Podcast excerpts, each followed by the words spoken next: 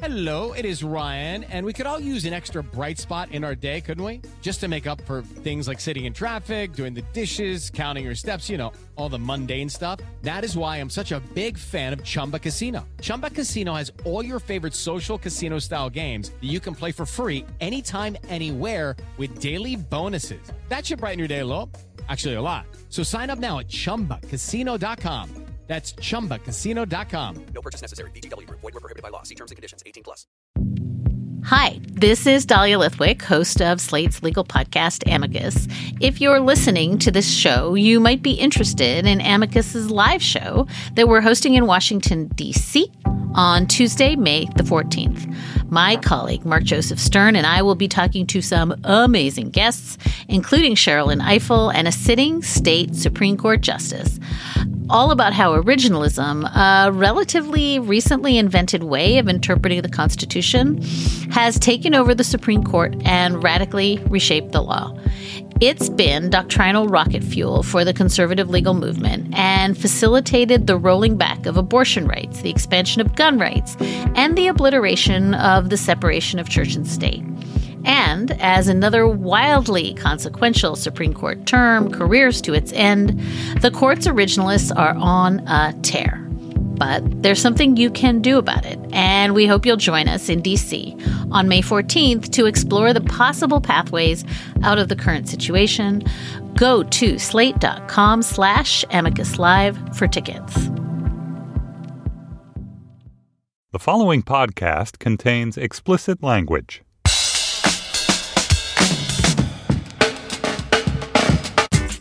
Hi, I'm Stefan Fatsis, and this is Slate's sports podcast, Hang Up and Listen, for the week of April 13th, 2015. On this week's show, we'll discuss Jordan Spieth, just 21 years of age, and his remarkable coming of age amid the azaleas and dogwoods in full bloom at the historic Augusta National Golf Club at the Masters. Then we will welcome a couple of very distinguished guests. First, we'll talk with the man who's pretty much responsible for creating the multi billion dollar basketball sneaker industry, and he will admit its resultant ills. Sonny Vaccaro, he's the subject of a compelling new ESPN 30 for 30 documentary, Soul Man. Finally, with the National Hockey League playoffs upon us, we are very excited to welcome to Slate's New York studios none other than the Stanley Cup itself. Speaking on behalf of the Cup will be the keeper of the Cup, Philip Pritchard, the curator of the Hockey Hall of Fame. In our bonus segment for Slate Plus members, we'll bat around that seven hour, 19 inning, 628 pitch. They shoot horses, don't they? Baseball game between the Boston Red Sox and the New York Yankees. It was, of course, a metaphor for life. Sign up for Slate Plus at slate.com slash hangup plus and get access to this and other podcast bonus segments. You can get a free two-week trial at slate.com slash hangup plus. It's a three-city panelist lineup this week. I'm in Washington. I'm the author of the book Word Freak, which I mentioned so that I can plug the fact that after many years, Word Freak is finally an audiobook. It's available at audible.com. I have some free copies to distribute, so we'll need to figure out a way to do that in the coming weeks. Our host, Slate's executive editor, Josh Levin, is in Chicago, where he's doing what's known in the business as reporting. Hi, Josh. Hi, are you sitting in my chair? I'm sitting in your chair. Where are you sitting? I'm under the covers because it sounds better, according to a producer who's probably playing a prank on me. I think he probably is. Um, but why are you in my chair? What, what's wrong with your chair? Well, I sit in this chair because Mike Vuolo likes to look at me, but then it turns out that Mike Vuolo's not even in the room. I'm all by myself. It also turns out Mike Vuolo doesn't really like to look at you. Yeah, he likes to look at Josh, Who recorded the audio for your audiobook? some guy. They Yeah. wouldn't let me do it. Was it Jim Dale? Did he do all the some voices? actor? Some actor whose whose uh, whose uh, whose influences include the Dalai Lama, according to his website. Oh, yeah, yeah. When you said didn't let you do it, did you try? Did you I did. petition for that? I did. And they were like, no, we want to sell copies? What was their counter I argument? think that was it. Nobody wants to listen to you I for think 19 that's hours. untrue. I think if you listen to all the hang-ups, you get that effect. Uh, you would. You're doing a great job You know, of what do selling I your know? audiobook, Stefan. Keep it up. What do I know? How many how many years have we been doing this? Three, three, four years? Five. Five years? All right. We barely ever miss a week. So let's call it 250 shows, right? Mm-hmm. And and they're about, I don't know, an hour. That's it. Most of them aren't an hour. Are they? So 200. Yeah, all they're an hour. Let's call it 250 hours. Let's call it 240 because it divides by three. That's 80 hours. Now, Mm-hmm. how 80 hours are you talking is every hang up and listen? How long is your audiobook to listen to? They're about 15, 16 hours. There you go. They should let You you. throw in 17 years of NPR yeah, yeah. at four minutes? do you think you've talked more on a year? Do you think you talked more on 17? Let's do the math. How how 17 years of NPR at four minutes? How long do you? How many? uh I figure let's average it out to 40 a year. Yeah. All right. So that would be uh, uh, 680 minutes. Is that right? Hmm. Interesting. 40 a year. Yeah. 40 times 4, 160 a year, 160 times 17. Oh, 160 minutes. 160 times 17. Yeah. Okay, so that's. Uh, if we do this yeah. for 200 years, then we will have achieved the Malcolm Gladwell 10,000 hours of mastery. So we'll finally be good at podcasting. That's when I'll be able to record my next audiobook. That'll 10,000 hours of talking publicly before I'm allowed to. I did record the last audiobook, so there's that. That was uh, Mike Pesca. He's the host of Slate's daily podcast, The Gist, with Mike Pesca. He's in New York. He's preparing for the arrival of Lord Stanley's chalice. Yes. You got a big chair ready there, Mike? Large headphones? Uh, that's right. Yes, he likes he likes earbuds, cup buds. Yeah. I'd like to. My first question for the cup is: Do you ever wear a cup? It's an excellent question. Yeah. We'll see what he says. He will storm off. right. Nine days ago, Jordan Spieth was just another bro screaming at the refs during the NCAA Final Four. Terrible calls on both ends. Those were perfect no calls, he tweeted during the Wisconsin Kentucky game. Afterward, he wrote, Can't wait for Monday night. Whiskey versus Dookies. Both teams are so efficient. This weekend, no one was more efficient than Spieth himself. Two years after turning pro during his sophomore year at the University of Texas, the 21 year old Spieth became the second youngest Masters winner ever. Tiger Woods was five months younger when he won in 1997. He also became the first wire to wire winner of the Masters since 1976 and the first to lead by at least three shots from the first round on since 1941. He has no weaknesses, said Phil Mickelson, who tied for second his 10th time as a runner up in a major. No weaknesses. He's kind of like you, Josh. What do you make of Jordan Spieth and his victory, narratively, golfily, however? I think he's probably a little bit shorter than me, but um, what he does remind me of is a piece that Tommy Craggs wrote in 2009 on Stephen Curry when Curry was in college at Davidson. He wrote that Curry was not an otherworldly specimen like LeBron James, Michael Jordan, and Elgin Baylor, who crack open b- basketball's possibilities and push the game to new dimensions. Um, he's a scorer who excels within the game's given parameters, who masters its angles rather than invents new ones. And so that's where I think the comparison to Tiger Woods is interesting because I think he's different than Tiger um, in two ways. Number one, he's, I think, more of a golfer's golfer. He doesn't um, kind of destroy the course in such a way that you want to change the yardage like they did with Tiger Woods. When Tiger won his first Masters, Jesper Parnevik said if they don't make him hit from 50 yards back, he's going to win 20 in a row. Nobody's saying that about Jordan Spieth. Um, number two, he is not a larger than life personality. He is someone who I think other golfers respect and other golf fans will love because he embodies all of the characteristics that they like in golfers. He seems like very restrained and polite and calls everyone sir and idolizes Ben Crenshaw. And, you know, who among us really cares about Ben Crenshaw? That might mean something to the guy in the pro shop, but he's not somebody who I think is going to bring in new fans to the game. He's not going to expand its reach. And at a time when golf is diminishing in popularity, I think that's worth mentioning. I think golf is happy with its uh, status. I mean, I'm sure there's someone who wants to grow the game, but they're unwilling to change things. That's the whole appeal of golf. And so, you know, but for the Tiger blip, golf has always been golf. Now, my take on Spieth is sure he's good, but, you know, he's ruining college golf. He was what one and done at Texas? Did he stay two One and years? done. I blame Calipari. This is terrible for the pros and terrible for the amateurs. So right, he's like he's a golfer's golfer. They didn't want to change the game like after Tiger won. Uh, okay, what else? What else about Tiger made you want to change? Maybe made them want to change the game. Okay, I'm just asking. I'm just asking the questions. The the other factor is that he's American, and columnists and commentators all seem to be latching on to that on Sunday night and uh, again on Monday in the morning newspapers. Uh, Thomas Boswell of the Washington Post brought that up, and he was actually relatively restrained. It was definitely a coronation, but he noted that other golfers that have won a major by the age of 22 Gene Sarazen, Tiger Woods, Bobby Jones, Walter Hagen, Rory McIlroy, Jack Nicklaus, Seve Ballesteros. Not an ironclad prediction of greatness, but you know, the media tends to get a little bit frothed up, particularly in golf, when someone young and successful comes along. But in this case, it seems like a lot of the predictors are there for Jordan Spieth.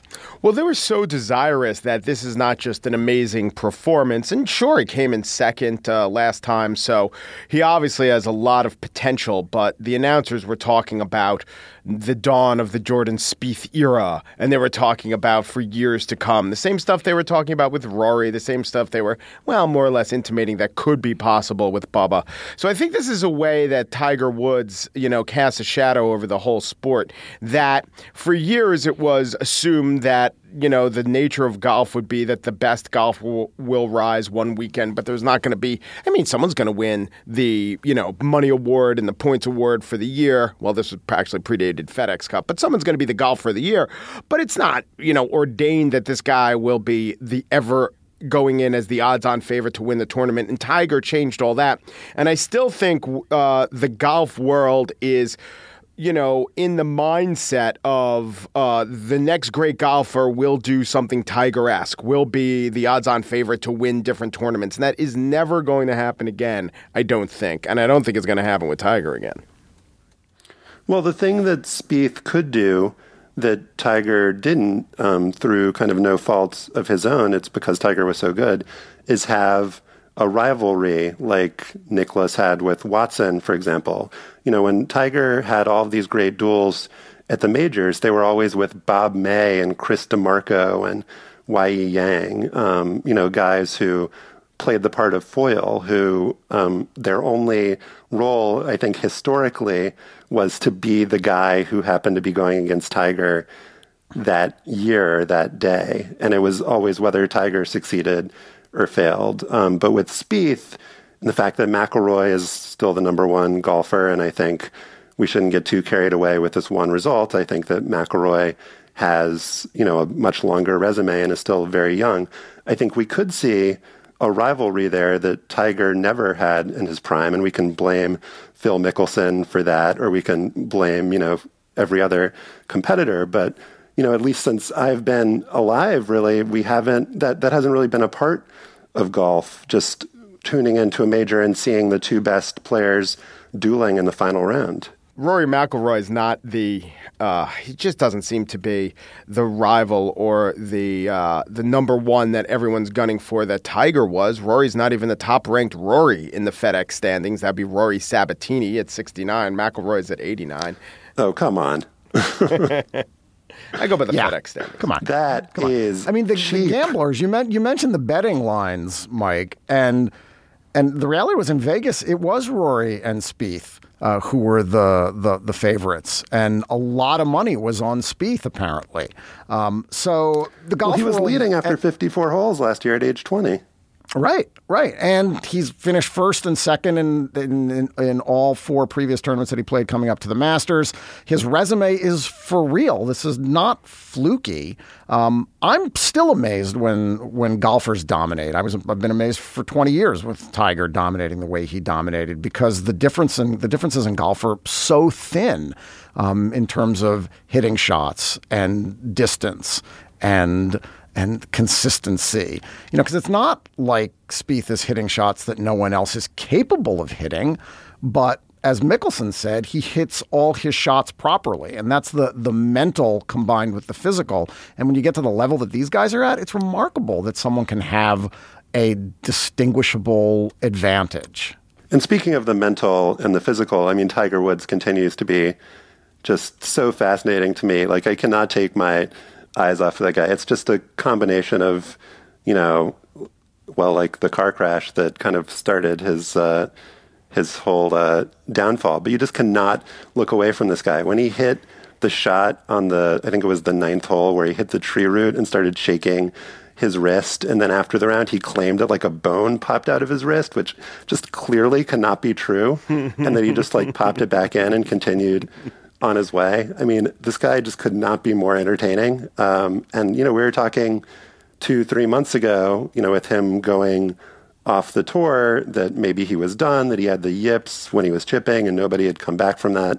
Then he comes back and on Saturday, um, you know, has an amazing beginning of his round, at least, gets into the third to last group going into Sunday. Um, this guy just needs to continue to exist, is my point, because he just makes everything so much more fun, whether you're rooting for or against him. It's just so fantastic.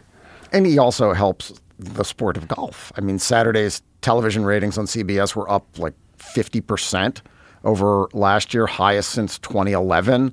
Um, so if you want to have a Palmer Nicklaus rivalry for the future um, between Spieth and McIlroy, it's going to be helpful to have Tiger stick around for a few more years while that becomes sort of solidified, while people start to care about these two younger players in a in a sort of transcendent way.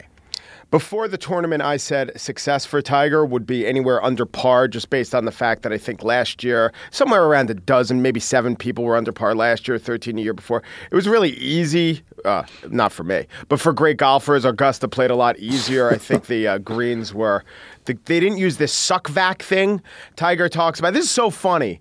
You know, they always they always uh, talk about the glory and the majesty and the quiet of Augusta, but Tiger is very critical because when you go out onto the greens, you can't hear the which is the machines that suck the moisture off the greens, which he says, you know, makes it harder. And I guess the people who love hard golf enjoy. But anyway, Tiger was under par. I always scroll down to the uh, okay, there's there's number one, how far down's Tiger, and if there's a minus next to his name, it's just inherently more exciting. And remember, you know, it was hit a bad 2014, terrible tournament, Phoenix Open. 2013, he was the best golfer in the world, and he's not that old, and he's done it before, and he has the mental makeup. So there's no reason to think that he's not going to be in the mix. I agree. You mentioned Ben Crenshaw. You know, Ben Crenshaw played in this Masters. Former Masters champions get lifetime exemptions. They can play every year. Um, Crenshaw's 63. He shot 91, 85 in the first two rounds, which got me to Googling worst rounds in the Masters and how Augusta handles them. Two things. Um, Billy Casper shot 106 in 2005 at age like 70 something. He didn't turn in his scorecard, so it's not the worst Nah. round in Masters history. And earlier, Hootie Johnson, the Augusta chairman, Yeah. former Augusta chairman, he wrote a letter to three former champions in 2002 asking them not to play anymore. Yeah. Great story in uh, golf world about that. Fucking Augusta. Was it because they had uh, become women? Is that why he didn't want them to show up?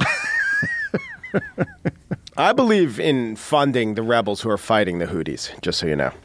All right, hang up and listen as part of the Panoply Network. Here's a word from one of our sister podcasts. Enjoy. Hey, this is Brian Koppelman, host of the podcast The Moment. I am thrilled that I've been able to bring the podcast here to Slate. What an exciting thing this is. I'm, I'm so glad to join the great lineup of podcast hosts here. On the newest episode of The Moment is superstar chef and restaurateur David Chang. in general these days, I want like mastery of something. I want to taste something where I can't get anywhere else except that location. You can subscribe to The Moment at itunes.com slash The Moment or find us at slate.com slash The Moment. I hope you'll tune in. In the mid 1970s, a middle school teacher from Pittsburgh named Sonny Vaccaro managed to land a meeting with an upstart running shoe company in Beaverton, Oregon named Nike. The shoe executives weren't interested in Vaccaro's prototype for a basketball sandal, but he also ran a summer high school basketball tournament called the Round Ball Classic, and a Nike executive asked Vaccaro if he could help the company get into the basketball business. I looked him in the eye and I said, You want to get involved in college basketball? Pay the coaches. We'll give free shoes to all the teams, and the kids will wear the shoes. That was Sonny Vaccaro in a scene from the documentary Soul Man, directed by John Weinbach and Dan Marks. It's the latest ESPN 30 for 30 documentary. It rolled out last week in installments on the Grantland website. It debuts in full on ESPN this Thursday, April 16th at 9 p.m. It's my pleasure to welcome to the show from Los Angeles, John Paul Vincent Vaccaro. Hiya, Sonny. Good morning. Good evening. Uh, good everything. I'm a very happy guy today. So glad to Thank you for doing this. Sonny, we've spoken a bunch of times over the years from when you were still working in the shoe business, first for Nike, then Adidas and Reebok, to more recently when you've become one of the more prominent forces in opposition to the NCAA and the Shamateur basketball system. Before we get into that, though, I'd like you to describe the landscape of high school and college basketball when you showed up at Nike's offices in the 1970s. There was no existence of uh, any knowl- acknowledgement of the high school basketball other than the community you played for and winning a state championship in your specific state. Uh, there were no summer leagues. There were no AAU teams. Uh, high school basketball was relatively a a, uh, a small town operation. That's why we react so easily to the Indiana high school team, Milan, uh, who won the state championship, because that's sort of like embedded itself in the American psyche. Well, we've way beyond that now. What did you What did you see the potential there? I mean, did you see something evolving that could become national in your little round ball classic? Yeah, I, I did. I used to take kids around to a tournament about 60 miles from Pittsburgh, the Sharon Hoyle tournament, where the best kids, after the season would be over, after you won your state championship or participated, people would get these teams, and they sort of the precursor to an AAU team and uh, would go to Sharon, and kids would come in from you know from almost almost west enough from Chicago, definitely Indiana, Buffalo, New York, Pittsburgh, Pennsylvania, and all over Ohio, and there'd be hundreds of teams. And I used to take kids there from Pittsburgh, and that's sort of what you know got me going. I, I was not a basketball player. I was just someone um, who got a scholarship to Youngstown State by helping them recruit because I got injured playing football. So that story being told, that was the first of what AAU, you know, post high school season basketball was, and that's how it started. And why did I think it'd be big? Because that little gym in Sharon used to have hundreds of college coaches come, and then that evolved into the Pittsburgh, you know, the Dapper Dan Roundball Classic in 1964 or 65. That's how it happened. So before Michael Jordan, Sonny, who would you say is the first player from that time, from that summer scene that you made a connection with that was sort of the proof of concept that you were a guy who could make this work, make this kind of connection summer basketball work? Well, if you're going before Michael, then you mean anything from '84 to the '60s. Uh, because the great, the best high school player, at least notoriety in that interim, that that time from the the '65 Dapper Dan until you know Michael was was a couple kids in '77 or '78. Uh, Albert King, Eugene Banks, Magic Johnson, and Wayne McCoy. That's what you know. That's what evolved into the the high school player now becoming a star in the public size. But more before that, obviously, was Kareem Abdul-Jabbar when he played at you know Power High School. He was the one young man that I wanted to get. He was Lou Alcindor then for history, and he was one guy that I wanted to get for the Dapper Dan, who I thought would help sell tickets. He didn't come, but we survived Kareem, or you know, uh, not playing and made it the best high school game in America. So there were a number. By the time I went to Nike, high school basketball was evolving into a cult situation, and New York City and Philadelphia ran the world. I mean, they used to get kids out of those areas that were public names, not just you know personal names in the community. What ethical deci- what ethical decisions or dilemmas did you face back then? Well, I don't know if I had decisions. I mean, I had my feelings. I, I, there was never a decision about anything. I just did things. Uh, so that's a different statement. Uh, and I was free to do things because there was no one doing anything. So if my idea sounded good, and eventually it did to a corporation like Nike and then other things, uh, they evolved. They happened. Uh, I was the only guy. I mean, uh, this is factual, and not that there weren't hundreds and hundreds of good people who coached their teams and and and helped their kids and did you know and they they went to tournaments like the Sharon tournament, but I I don't know. I'm a freak of nature. I just felt there was other opportunities on this particular sport that was never touched before. In the movie in Soul Man, you described telling Nike executives something very simple about how to get into college basketball. And this was sort of the, the first idea that you had, which was pay the coaches, give them the shoes, get these kids to become sort of billboards for you. Was it that conscious for you? Well, well, that was, I mean, it, it was a no-brainer for me because I evolved through that, and I now I'm in my 30s now. Because when I started the Dapper Dan, I was 24 years old, so I went through 13 years of dealing on that level. The game was unbelievably successful. I did some camps in the, the Seven Springs Mountain Resorts in Pennsylvania where these kids would come to. I was doing business, you know, and, and making whatever name I was making for myself because of the the popularity of what these high school kids because they evolved into going to colleges. They evolved into being all Americans, and they also evolved into being on the cover of Sports Illustrated, which I thought in the '70s was the greatest thing you could do for anybody: be on the cover of Sports Illustrated, and that sold shoes. So saying that you wanted to get into the college game, well, everyone was buying shoes from Converse. It was the biggest biggest thing in the world. If anybody had monopoly, Converse did. And I told Phil and, and Rob Strasser that basically, well, pay the guys because they weren't making a lot of money, and the kids will wear the shoes. So that's the whole evolvement, the evolution of of all this pay colleges, coaches, individuals. And I'm sure that we'll get back uh, to that point, Sonny, but I wanted to ask about Jordan. And would you say that the most important factor in having him sign with Nike when you were there was the fact, the vision of giving him his own signature shoe? Well, I think the most important thing in marketing for an individual that ever happened, ever will happen, was Michael Jordan getting a signature shoe in 1984 from Nike. This has never been done before. No one ever had a signature, whether you were a Hollywood movie star, whether you were the, the father in the backyard with your children. You remembered all those commercials in the 60s and 70s. It was, they were basically, look how nice you know America is. Well, this was completely different. First of all, you had a, a, black athlete who wasn't like singularly known as he is today. He was a great player at North Carolina, but very disguised. Now Phil and Rob and Nike is going to say, okay, we're going to give you a shoe that's going to, you know, be emblematic of you and who you are, and that that changed the world. There's two or three, in my opinion, things that changed the world in in, in marketing, and Jordan was the first. I mean, people don't want to remember or people don't want to talk about it.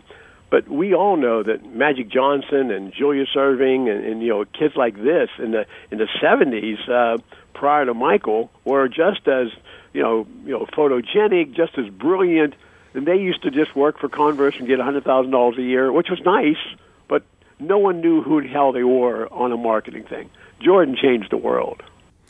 You know, it's funny, and I'm sure you've thought about this. You know, basketball, the sneakers are really the only piece of equipment and the ball, but there's one ball and you could use it. Five different teams come and share the same ball. So, on the one hand, you could say it's odd that basketball would be driving this engine. Every other sport is all this other equipment. But of course, you can't wear cleats walking around. You can't wear hockey skates. And the, another thing that Jordan did, and I don't know if you think that Jordan did it, but pre Jordan, people didn't wear basketball shoes just in their their everyday life. Then it became a thing. Now, did you did you think that that was possible? Did you chart out a strategy for that happening? It seems when you every time you look back, whatever has happened always seems like it was inevitable that was going to happen. But it does seem to me that there were a lot of things that might not have happened or might not seem inevitable that came to pass. Well, I think I thought that was going to happen because of my high school camps and my All Star game. Because at my camps, the the kids who went there used to come and they'd wear their shoes differently. And I'll never forget this. One young guy and I, you know, a kid, just a kid at camp, and he said, "Mr. Vaccaro, why don't they make shoes like this?" And then they were basically, you know, there was like sandals.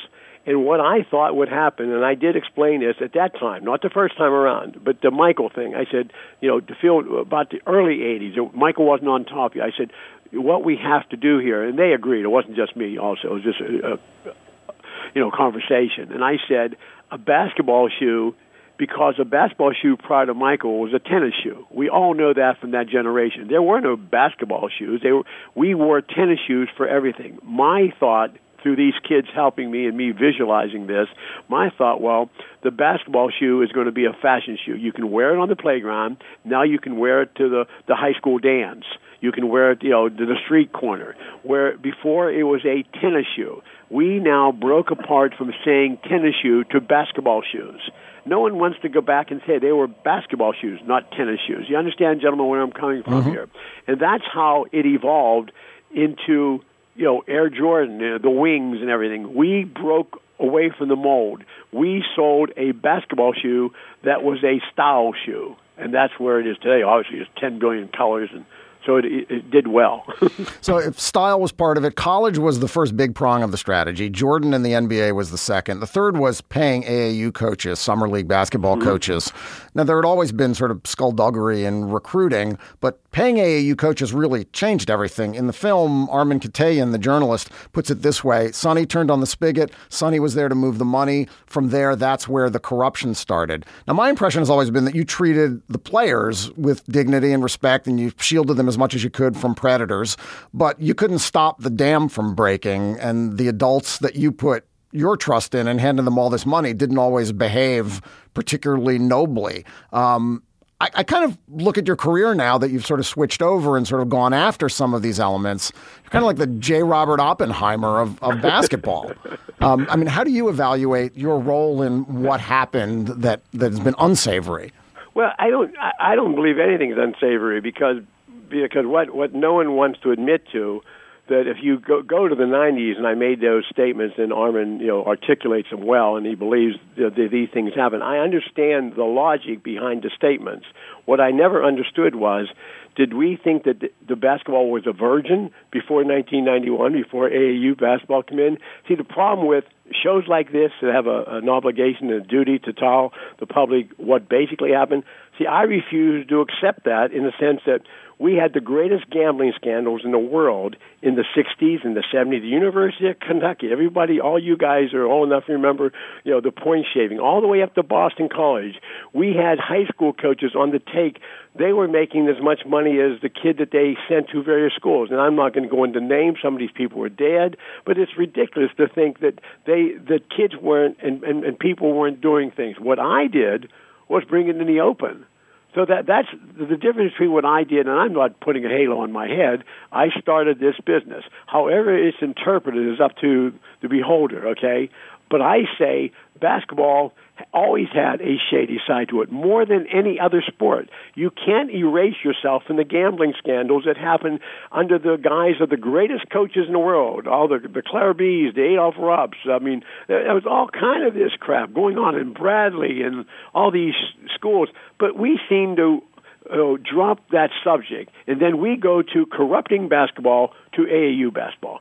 There wasn't even a term AAU basketball until it all happened when I left Nike to go to Adidas. I basically was competing against myself because I wanted to help Adidas go somewhere in the ballpark with, with Nike. It was a business move on my part. But I did pay AAU coaches. You know, the unsavory characters that may or may not have been developed in AAU basketball were the same umbilical cord connection to the unsavory characters that had been involved in basketball prior to. Sure, the runners and the agents and the street hustlers, well, street they, agents. They've been there forever. I'm going back to, you know, high school coaches. I mean, I don't want to go into names, but anyone with knowledge of basketball, there are certain schools in certain states that sent the same kids from their teams to the same schools. I mean, my my nuts. Now, are there guys who did bad things? Are there guys who think you know didn't turn out? Yeah, there are but there have been. And you know what? They still are today, aren't they? I mean, it's interesting to me. Did you always think that paying the coaches was wrong when the players weren't getting paid? That if it was possible, you would have done the reverse? No, I didn't. I didn't think that. I didn't think that until probably the '90s, when the Fab Five made me start thinking about it. And I'll never forget they were, in a, they were playing, I guess, North Carolina or whatever, and they were in the NCAA championships or whatever. And I, I went up the steps, and Phil was sitting, standing on my right, and I, I turned to him and I said, "They may be your team now because they it was a it was a Nike Michigan team, but they are my kids." Because I knew Jalen and Chris and Jawan and those kids uh, really well. They went to my camps, they played in my All Star game, so there was an attachment. So now I see the marketing done. I believe that the Fab Five did more for marketing as an individual team than anything in the history of sports because they were the first ones to do it. They they were they were a subculture of what the world was evolving into. They they started this. So I I started my angst when they started showing those damn films, classic sports in 1996 or 7 where Steve Greenberg and Brian Bedol sold two things. I used to watch those movies. So I th- that wasn't on my mindset. Then I knew that these kids were getting screwed, and I really knew they were getting screwed with the Fab Five because we were selling. They were. I wasn't working with Nike, selling all the all the shoes and all the jerseys. I mean, jerseys were never thought of prior to the Fab Five selling them in the you know in the lobby. Sonny, I think your I think the public opinion of you and your public image has changed for the better. You're no longer on first reference, you know, the dark prince of basketball or the embodiment of uh, sleaze in basketball. I think at the very least you've come to be recognized as one of the few non-hypocritical voices, and I wonder if uh, to what you attribute this. I would say there's so much more money in the tournament, so you can't make a lot of the old arguments. I would say that the, the we've loosened the grip that the establishment voice has had. Like you've only you only used to hear basketball being talked about by CBS, and now the internet and other sites have pointed out some of the hypocrisies of the NCAA. Or maybe it's that you've changed a bit. Why do you think your image is now uh, rehabilitated? Well, I, I don't think it is because I've been the same person for a long time. But I understand your point. So to answer that to your audience, I would say I think because you know I just I think I took the big leap in, in you know in, in, when I was fighting the age limit thing for Brandon Jennings, and obviously it evolved into a band. When I walked away from everything, I mean, you know, just for the record, I, when we walked away, my wife and I in 2007, we walked away from a very very good job. You know, I just said no. It's the end. I'm going to do what I'm going to do now, and if never nothing ever happens, I'm going to give these kids a fair chance. But I don't think the public ever knew the true me. I mean, you know even all the things I did, I was paid. I didn't make any money off the kids. I was paid by the companies that hired me. I come up with ideas. It's illogical for a human being in the world we live in to think that the, the problems the NCAA are, having, and they're not a good group, and they never have been. You know, the, the investigation be the, should be the NCAA. Who allows them to determine what the word amateur is, and who allows them to self-pay themselves off the very backs of the kids you're talking about, and you're inferring that maybe some AAU guy sold them for five dollars to some college coach. You know, and that probably happened. But isn't it interesting that these same people that we're demeaning, these AAU guys, are nothing more different than what the what the hell you think the the, the commissioners are? What do you think the the NCAA is? The university president, Sonny. They're making money off the backs of the kids.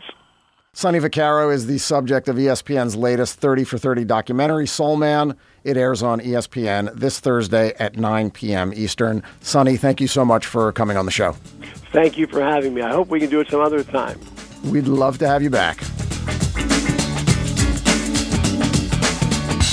In 1892, Sir Frederick Arthur Stanley, Lord Stanley of Preston, son of the Earl of Derby, paid 10 guineas for a trophy to be awarded to the Championship Hockey Club of the Dominion of Canada. The Dominion Hockey Challenge Cup in 1926 became Dominion of the National Hockey League. Among other noteworthy tidbits, the Stanley Cup is the only trophy on which are engraved the names of every member of the winning team, at least for a while, because if the name of every player, coach, and executive from every team since 1892 were on the cup, the cup would stand approximately 19 feet tall, which would make it very difficult for NHL Commissioner Gary Bettman to lift it. The Stanley Cup has traveled from Times Square to Red Square, from Moose Jaw to Medicine Hat, and now it travels to Slate's New York offices. Stanley Cup. Welcome to Hang Up and Listen. Welcome also to Hockey Hall of Fame curator Philip Pritchard. He's one of the keepers of the cup who travel with Stanley wearing white gloves. Hi, Phil. How's everybody today?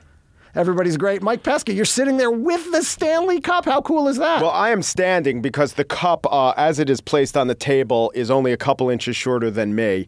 And I am admiring the first thing I asked Phil was, let me find my Islanders teams from the early 80s. And I did. So all the names are engraved, as you say, up until or starting from the present back into the 60s. And then it seems, I've never really inspected it up close. It's pretty amazing. It seems that there wasn't maybe a standardization of how they would put the names. So the higher you go on the cup, sort of like the fossil record, you start seeing more variation. And at the very top, the cup part, we see that Ottawa in 1905 beat Rat Portage. I kind of remember that series. I had Rat Portage in four. And then on the very inside of the cup, and I never knew about this, it says uh, Thistles of Kenora 12, Wanderers 8.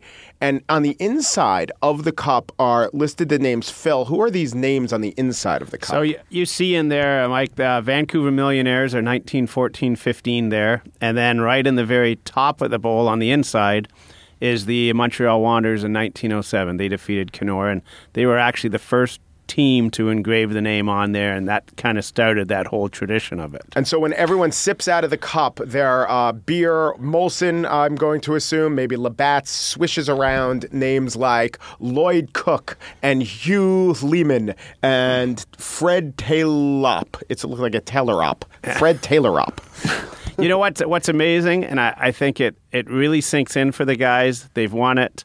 Commissioner Bettman hands it to him on the ice. They skate around the ice. They go in the dressing room, and they start celebrating out of it. And when they look inside and they see those names that you just said there, I think it sinks in them then that they're going to be part of this honorary chapter in, in Stanley Cup. They're going to be part of the, this whole union that is known as the the winners of the Stanley Cup, and they're on there forever. And it, it's it's neat as you look in there, you see all the names, all the the differences of the different things, the scratches, the dents. If if it could only talk, it would be a bestseller. Phil, you travel with the cup since I think 1995. Every player on the Stanley Cup winning team gets to gets to to bring the cup somewhere. Um, and that is, you know, you talk about tradition and all the names engraved and the team names going back. And there is something that sort of separates this trophy from other trophies, which are replicated every year and go sit in a cabinet at some team's headquarters. Um, how how much does that, that tradition resonate with the players and, and with the people who touch this thing? Well, you know what? Ho- hockey's made of traditions. There's the original six, there's the expansion era, there's the teams that have kept their same colors over the years, the same logos. Uh, everything through the NHL is about tradition and it's about this great game. And obviously, it's topped off by the Stanley Cup, which has had so much tradition and aura about it.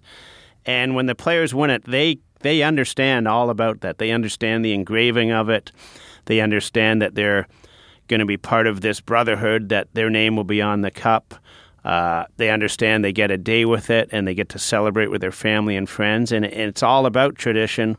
And all of these traditions are what make hockey what it is like growing beards in the playoffs. That's a tradition that hockey has and other sports have started to replicate. Having no teeth, that's a tradition. so you've said in um, interviews that the first 20 minutes when you show up at the house of a player who um, you know has the cup for the day that that can be a little bit awkward but then eventually um, you know you're around all day when when the finns are taking it to the sauna or when a czech player is you know drinking soup out of it. Um, can you just walk us through maybe a memorable day and kind of your role in it? Well you know what? I mean you you got it right on there. We show up. It's a it's a bit overwhelming for everybody. It's a bit awkward because they've won the cup and they've brought it to their hometown, wherever that may be in this world. And, and hockey's played in 75 countries now, so you have no idea where you're going to. Uh, obviously, the player's home is their home, wherever that may be.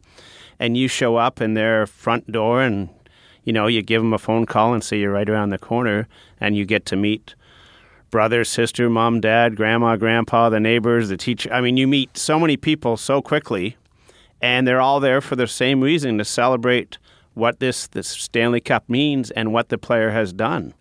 And that's just that's just the first couple of minutes of when we get there. Then the photos start happening and the player hands it off to his dad to say thank you. It's pretty powerful, it's pretty emotional. To be with that, I mean, it's got to be arguably one of the players' greatest days in their professional life. Because this thing is supposed to be like a hockey player, resilient and uh, resistant, what's your attitude towards when mishaps occur to it? Do you say, no, no, no, no, no? Or do you say, that's okay, the Stanley Cup has lived through worse? Uh, well, you know, I mean, the players, uh, our guys as the cup keepers, the owners, they're all, we all fall under the same thing. It's respect. Mm-hmm. So mishaps I guess when you and I are 120 plus years old, we're going to have some. There's scratches and dents on there, and each one of them tells a story. But there is no way a player is going to let anything happen to it on their day. It's just they won't do it. It's their friends all want to do crazy stuff, but this player has played, you know, the entire regular season. They've won 16 more games in the playoffs. They've gone whatever series they've done.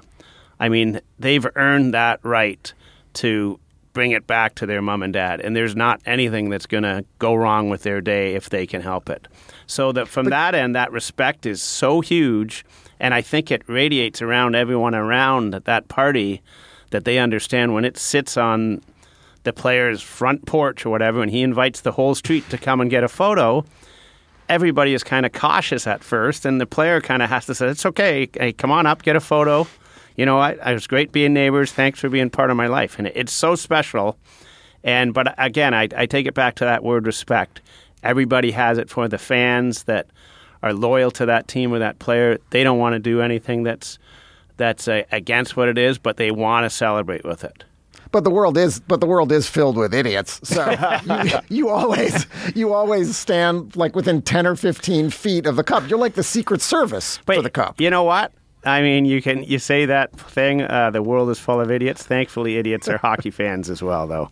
and there are great hockey fans out there, and every hockey fan's a great fan, and they get it, and they love when, especially someone they know and can relate to, wins that opportunity to bring it home. Okay, can I can I ask some lightning round questions? Is this Tampa Bay Lightning, or is this just a lightning round? It's just the Okay, lightning round, enough. but I might throw in some Okay, Tampa yeah, questions. go Maybe some Minnesota Uh, wild cards, all that. all right, Phil. Has it ever been dropped from a moving vehicle? Uh, no. Has anyone ever thrown up in the cup? No. Who's responsible for the worst dent? Uh, you know what? There's a dent on there that some of them we can't get out. That unfortunately they happened. George Parros, it happened on his day. Uh, wasn't his fault. Responsible was the photographer because they asked George to take a step back on a stage, and there was no stage. George felt awful. Uh, the dent, we can't get it out. The silversmith can't get it out. It's still there. And like I said, if it, it could talk, it would have some great stories. Let's have some anti George Parros sentiment. No, no, George George is awesome. go ahead, go ahead, Josh. Um, Mike, if you put your ear up to it, do you hear the ocean? Hold on, I'm going to do it right now. Okay, I'll tell you what I heard. You ready? Hit somebody, pot fan. That's what I heard. What's your favorite misspelling on the cup? That's a good one. Uh, for mine, I, I think it's the New York Islanders. There's uh, there's no S at the beginning of the Islanders, and it, it kind of tells you about how crazy the English language is because really there shouldn't be an S in Islanders anyway because it's just a silent letter. Yeah. But I think that's what is unique about it because the Europeans all say you don't need that S anyway, so it's not really a misspelling. So, that's the that's the 80 to 81 Islanders. They got them right the next three yeah, years. you're you're looking right at it right there. Yeah. Oh, actually, no. They so they got it right in 79 80, got it wrong in 80 81, and then And the next two, they got it right. Yeah. they had the name Highlanders on the cup already, and they still misspelled. it. That's my favorite one, but in the mid 50s, the Canadiens won the cup five times in a row. Jacques Plante's name is spelt different each time, and they're all there's no there's not a mistake on him. It's just his initial, his full name, his nickname, everything. Wh- what team that is on the cup now do you wish existed in some form? Wow, I'd, I mean, it would be great if it was the Montreal Amateur Athletic Association from the first winners, so we could go back and talk to them to see what the game was like then and how it's changed so much. All right, my, my next lightning round. Have you ever met a Canadian who did not know what uh, the trophy was? Have I ever met a Canadian? Uh, not a Canadian. I've I met a lady and she thought it was a coffee urn, and we were with Patrick Roy on his day, and he went golfing, and it was it was amazing because I was standing by it, and she came up and asked if I had a coffee cup, an extra one, and I said no, I sorry I don't. I said, but in the clubhouse, I, they might have it. She goes, well, isn't that a coffee urn? Can't you get co-? She had no idea what it was. never had played hockey before, never watched it, and I explained it to her, and that day she became my best friend. She met Patrick, and she was thrilled on the history of it and that. It was in Reno, Nevada. Just in the last few months, the cup has visited with Alice Cooper. It's been north of the Arctic Circle. It's been to Mount Rushmore. It posed with the Hanson brothers. Yeah. What's your favorite weird celebrity posed photograph with the Stanley Cup? How about a celebrity that would be unlikely that I thought was a huge hockey fan? Shania Twain. She knew all about the Kenora Thistles and Rat Portage and that. Oh wow, she is uh, Canadian. Yes. Do other sports approach you generally with the question, "How do we make a trophy that's as iconic as the Stanley Cup?" You know what? Every time we're out near another trophy, uh, I guess copying is the best form of flattery there is. The NHL has done it right since day one. Yeah. The Stanley Cup is what it is. It's 36 inches high, 35 pounds of tradition and awe. Nothing against the other leagues. They make a new trophy every year, as we talked about earlier. But you look at it, and it's there's no comparison with other trophies. I mean, th- this is it. greatest trophy in sport. Phil Pritchard, thank you so much for joining us. Hey guys, it was uh, thrilling to be here. Sorry you're not getting photos with it like these guys are in this little podcast here, but I'm sure they'll send them to you. Mike Pesca, any last thoughts on the cup? Any last images before we say goodbye to Phil? Yeah, some, you know, early on, they, you know, used to have more room to note things like one in four straight. They would say, three games each. I just, uh, I kind of like the older version of the cup where you could fit a little more in there. Now I guess you could have hyperlinks off the thing where they could tell you, you know, how, who gave up what goals. Also, very, very early on, they didn't even care about the players' names. The club's president and vice president would be listed on the cup. But of course, some of those presidents were guys like Charles Adams, where we get the Adams division. Phil, don't worry about me not being near the cup because I realized if you turn your head sideways, an empty unplugged Ethernet port is in the exact same shape as the Stanley Cup. So it's it's basically the same thing. I'm just going to pose next to that. Fair enough. And here in the Slate office in Washington, someone has a foam and cardboard Stanley Cup in his or her office. Hockey fans, you got to love them. Gotta love him. Phil Pritchard is the curator of the Hockey Hall of Fame. He's also one of the keepers of the Stanley Cup. You can follow him on Twitter at Keeper of the Cup. All right, let's move on to our after balls. We got to do cup. We got to do a cup after ball name. I got some proposals. The first team engraved in the cup, the Montreal Wanderers. First woman engraved on the cup, Marguerite Norris. She was the president of the Detroit Red Wings in 1954 and 55. The Toronto Maple Leafs were misspelled and given there the ignominy of the Maple Leafs. This is pretty bad. The Toronto Maple Lees, L E A E S. The Boston Bruins were once misspelled as the Bukustkun Bruins, B Q S T Q N Bruins. What are we going with? That's when they subcontracted it to the Koreans to write the names. I like Bukustkun. I like that one. Want to go with that? All right. Mike Pesca, Yeah. what's your Bukustkun I'll just, Bruins? I'm just going to explain what went on after the Stanley Cup came through, which is all these uh, journalists at Slate just kind of looking at it with the corner of their eye. And I was like, guys, I yelled to the office, doesn't anyone want to take a picture with the Stanley Cup? And someone said, it was Ali Griswold said, wait, is that the real Stanley Cup?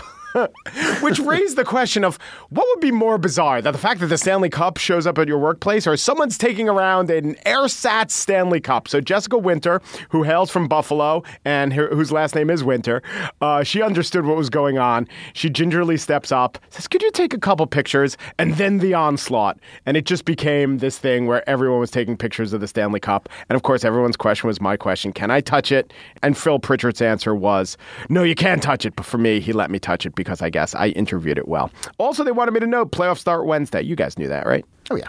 Yeah. Josh, what's your Bukustkun Bruins?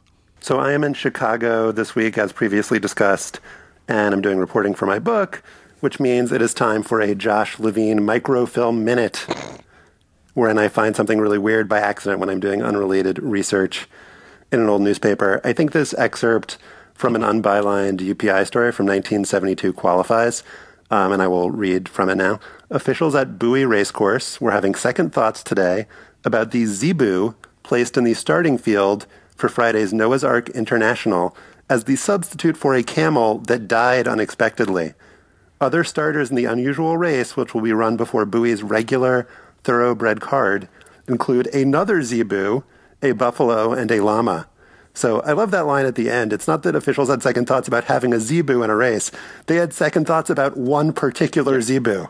Stepping back for a minute, it made sense that Bowie Racecourse would be the place for this innovative yet absurd and dangerous event.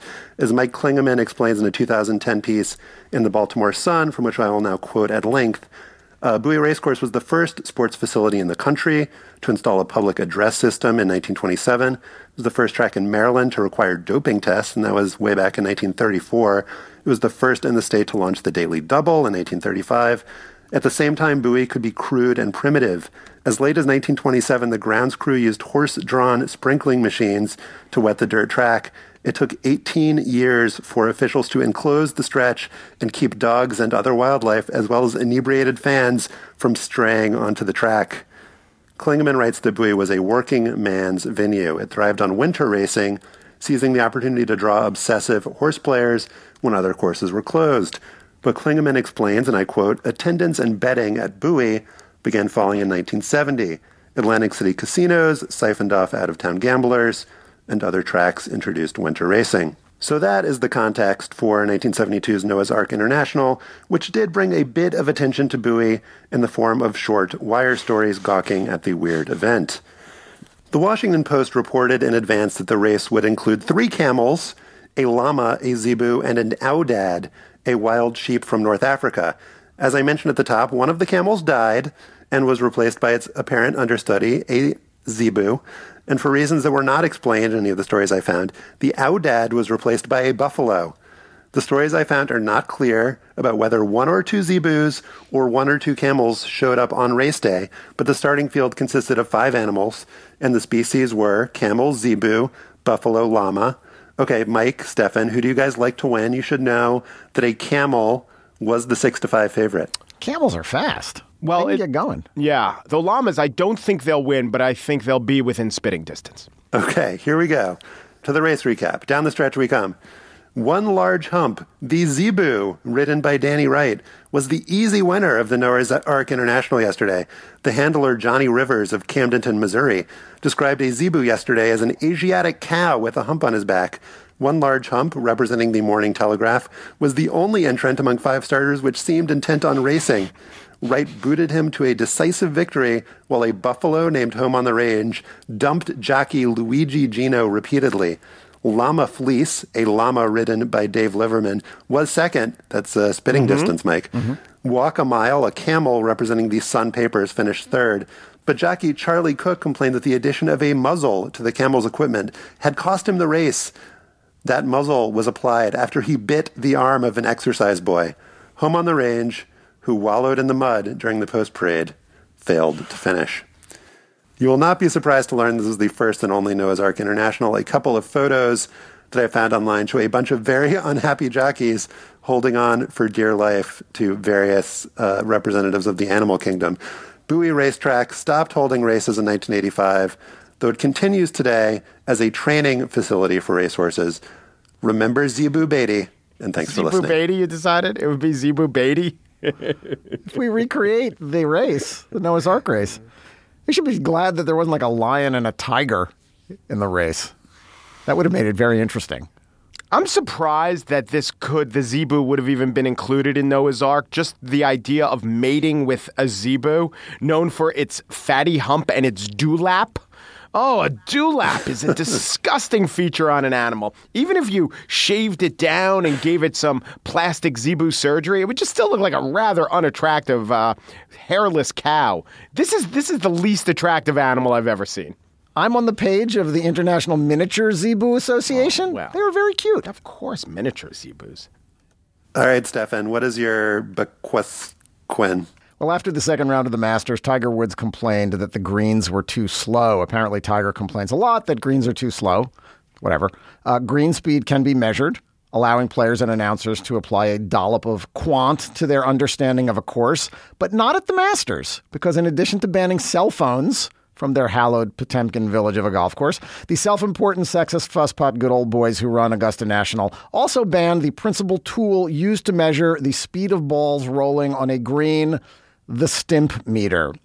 When you hear announcers talk about greens having speeds of 10 or 12 or, God forbid, 14 feet, they're talking about numbers obtained using the stimp meter. The stimp meter was invented by a one time Harvard golfer named Edward Stimpson, who watched Gene Sarazen whack a putt off the green at the 1935 U.S. Open and wondered how fast the greens were. He invented a three foot stick with a groove down the center and a notch near the top, from which a ball is released by gravity when the stick is raised to an angle of around 22 degrees. To use the stimp meter, one also needs a tape measure. Official readings are made by releasing three balls onto a flat section of green and three more in the opposite direction, and then taking an average of the distances that the balls traveled. The idea is to help course superintendents create uniform green speeds across all 18 holes. Shockingly, Stimpson did not get rich from his invention. In fact, the U.S. Golf Association blew him off until the late 1970s when it adopted the stimp meter for use. But because Augusta has refused attempts by the USGA to officially rate the course, a stimp meter has never darkened the bent grass of its greens. Still, in 1990 and again in 2010, the founder of the USGA rating system walked the course during Masters practice rounds to come up with an estimated rating. In his latest review, he concluded that Augusta's greens were rolling at speeds of around 12, almost double the speeds at majors from the 1970s and earlier. But really, who knows? Because Augusta is an ass, but also because the stimp meter isn't exactly Caltech level science. Three obvious reasons among many. One, it relies on human hands to raise the stick to the release point. Oops, raise the stick too far. Two, the bottom of the stimp meter hits the green at an angle, so the ball bounces when it makes contact with the ground. And most important, three, flat on a golf green is inexact. I watched a bunch of videos of golf geeks rolling balls down a stimp meter. No one suggested using a level to determine if the green is actually flat. Let's listen to USGA agronomist Ty McClellan. While the ideal method is to measure greens on a 12 foot level area, some greens have many undulations, making finding this level area difficult, if not impossible. For such greens, using the 2x notch on the reverse side allows for testing of level areas as short as 6 feet. This notch is available on stimp meters produced after 2012. As numbers, the stimp meters provide zero meaning or context regarding the speed of the ball, except in relation to other stimp meter numbers. So, as long as you're propelling the ball the same way every time, you could use anything to come up with a number that says something about how fast a ball rolls on a particular green. For instance, the Pescorama. Mm-hmm. It uses air heated to 77 degrees Fahrenheit, warm, never hot, to blow balls at a velocity of 118 meters per second. Then there's the Josh-O-Matic, which calmly and rationally drops balls down a six foot three inch chute constructed of equal parts logic and reason. I am not the first to call bullshit on the stimp meter. A paper presented by S.W. Baker of the Sports Turf Research Institute in Bingley, England at the 1994 World Scientific Congress of Golf. I did not make any of that up. Collected dozens of studies examining ramp angles, green slope, putting surface firmness, vertical rebound behavior, rates of backspin, ball surface friction, all sorts of variables that undermine the stimp meter. One study, for instance, determined that a virtually undetectable to the eye slope of 2.1% on a green can introduce a 6.2% error in green speeds. That seems like a lot. You know who else thinks the stimp meter is flawed? The maker of the Pelz meter. Mm-hmm. The Pelz meter was invented in 2002 by Eddie Pelz, son of the famed short game coach David Pelz. The Pelz meter is clearly superior. It looks like a ski jump, or as someone on a golf chat room described it, a Hot Wheels race ramp, from which three balls are automatically released by pushing buttons. Three at one time, if you want. The Pelz meter can be yours, Josh, Mike, for the low, low price of $585 or you can go with the official USGA stimp meter. It's just $110. This dude claimed to have invented an inclined plane, basically. Correct. That is correct. Who invented the one that uh, works for the pricing game and the price is right with the mountain climber? That's what I want to know. The Yodeliodio meter. We'd love your feedback on what we talked about today. You can email us at hangup at slate.com. We'll also gather links to the stories we discussed at slate.com slash hangup. Please subscribe to Hang Up and Listen in iTunes. You can find us by going to itunes.com slash slate podcasts. And when you're there, leave us a comment and a rating. Please become a fan of Hang Up and Listen on Facebook at facebook.com slash hang up and listen. Our producer is Mike Vuolo. Our managing producer is Joel Meyer. And the executive producer of Slate's podcasts is Andy Bowers. Hang Up and Listen is part of the Panoply Network. Check out our entire roster of podcasts at itunes.com slash panoply. Remember Zelmo Beaty and Zebu Beatty, and thanks for listening.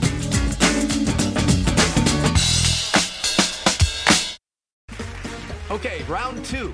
Name something that's not boring. A laundry? Ooh, a book club. Computer solitaire, huh? Ah, sorry, we were looking for Chumba Casino. That's right. ChumbaCasino.com has over 100 casino style games. Join today and play for free for your chance to redeem some serious prizes. ChumbaCasino.com. No purchase necessary. Where prohibited by law. 18 plus terms and conditions apply. See website for details.